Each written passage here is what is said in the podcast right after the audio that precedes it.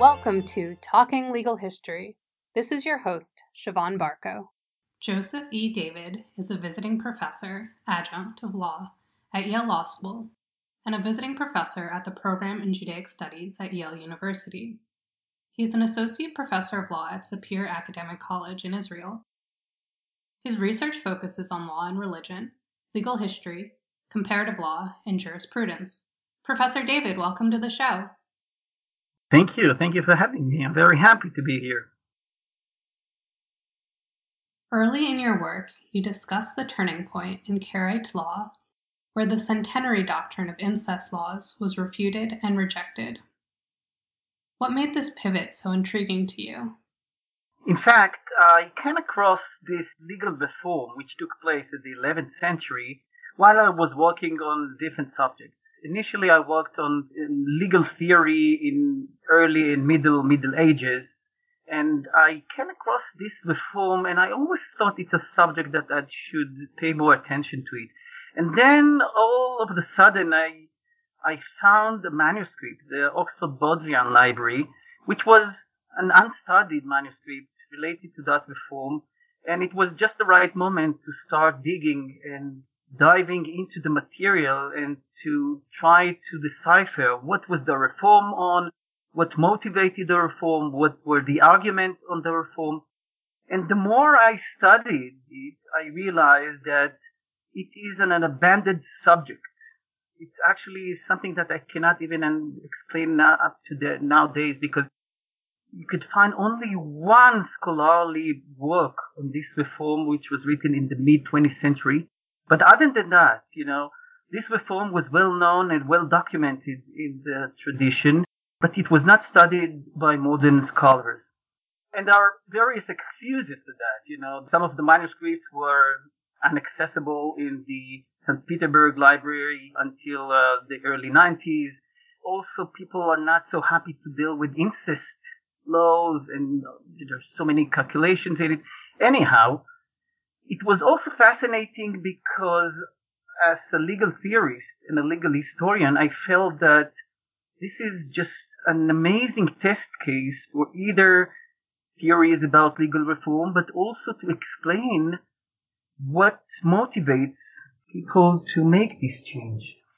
So, and in this reform, I must also mention that I tend to actually to title it as a radical legal reform or radical legal change because compared to other legal changes, it was not executed by authorities. So the immediate comparison is to the Fourth Lateran Council and mainly Canon 50, which was decided about reducing the seven degrees of prohibited relatives for marriage.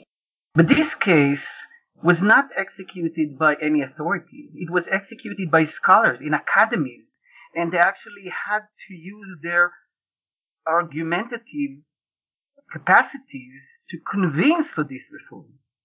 So it was much more interesting in that respect, but also in the respect that it was radical because it was not only responding to some social economic needs. It was much more radical claim that we understood the law wrongly. So it was about also blaming the teachers, their traditional predecessors, that they understood the law wrongly. So I was very attracted to this case and I was trying to figure out what was it about.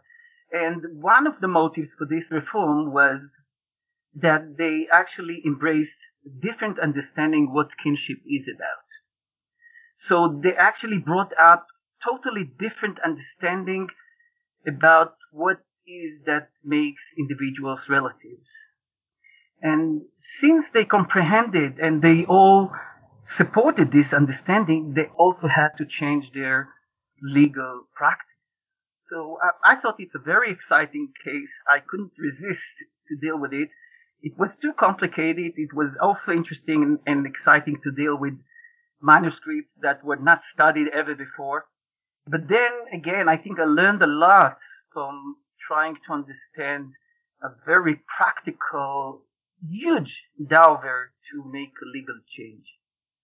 So um, it was really, I think, a very unique opportunity. I wish to every scholar to meet such a case. Usually we, we work so much to find interesting cases, but this was just something that waited for me over there.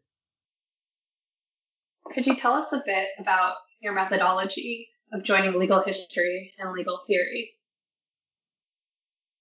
As many legal theorists, I realized that the contemporary legal theories are not sufficient to explain non-Western or pre-modern legal systems and legal practices and legal traditions.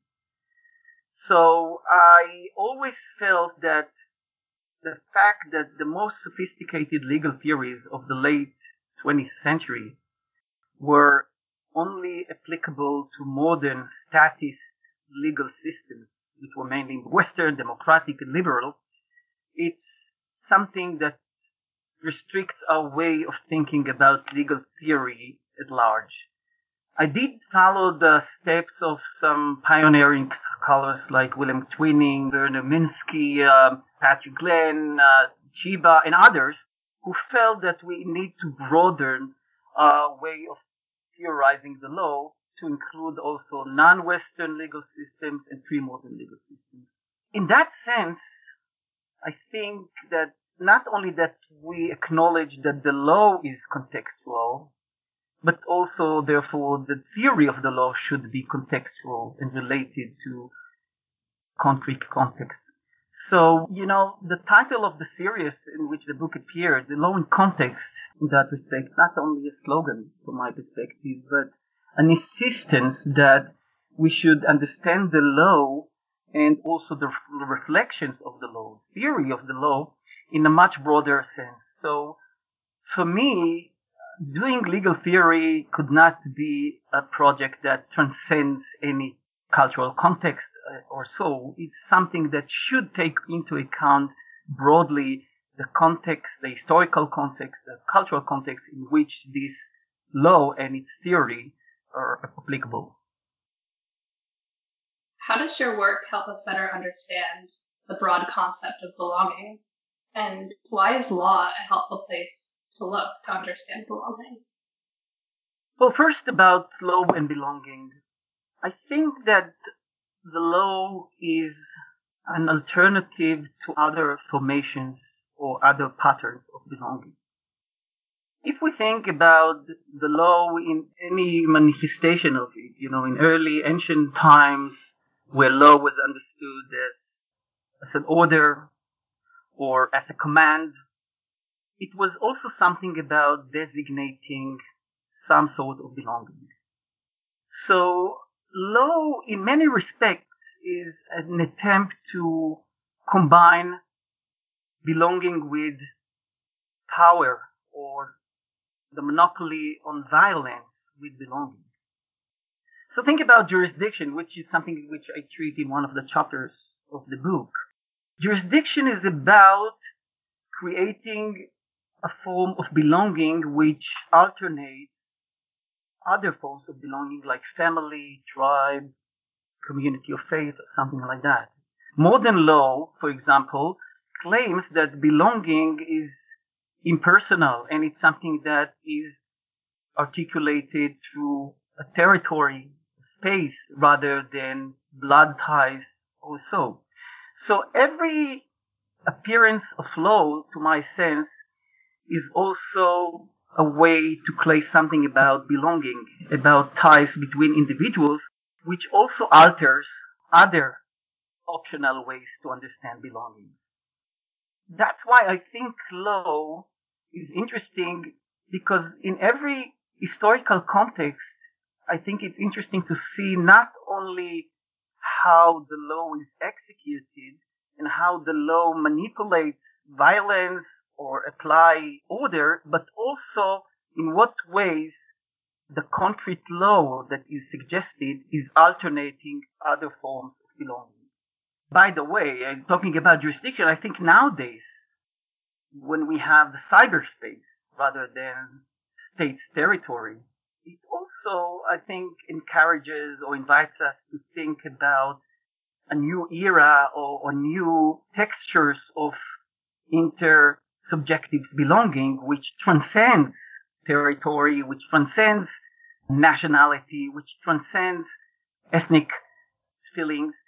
So in every case where we find an interesting dimension of the law, I'm intrigued to also look about what does it take and what does it change or modify about this sense of belonging that we used to have or we used to depart from. So in every case, I believe law is also about belonging. Could you go into a few of the more specific examples in your book that contend with the theme of belonging? Okay, so uh, other than kinship, which is quite trivial to think about belonging in terms of kinship and jurisdiction, as I mentioned, but also I also picked about belonging to the law as a theological theme. Theological theme which, which was brought up early in the first century when the distinction between early Christians and Jews for some senses were understood by the idea of who belongs to the law and who departs from the law. This dichotomy between grace and law as a matter of identity was embraced also in early days of the reform movement. And it was also observed into the Jewish mind in modern times where they understood their identity vis-a-vis Christian identity as they belong the idea of the law, legalism as at all. So sometimes belonging itself is not only something that describes our situation, but also our conscious and the way we also map our identities and ideological differences.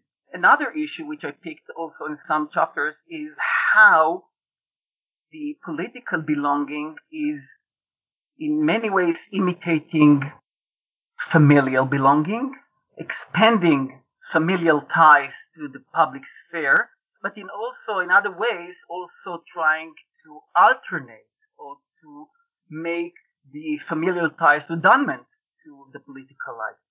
So I was looking not only on the basic forms of belonging, but also about the dynamic of the ideas of belonging and how the interplay between different locations of belonging is part of the cultural structure at large. How does your work illustrate the elusiveness of belonging as a concept? Well, first of all, our belonging appears on various levels. On the very domestic level, on the political level, even on the universal level, cosmopolitics.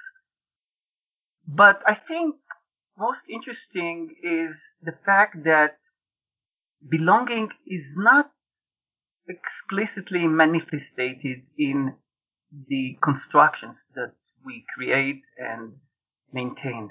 I think that belonging is such a basic need which explains why we seek belonging in every level and every format, but it's not something that we put on the surface many cases so explicitly. So I would say that this is existing and the hidden topic that exists on every level that we are creating our social construction, social framework. More than that, I think that there is also some denial that belonging is the issue.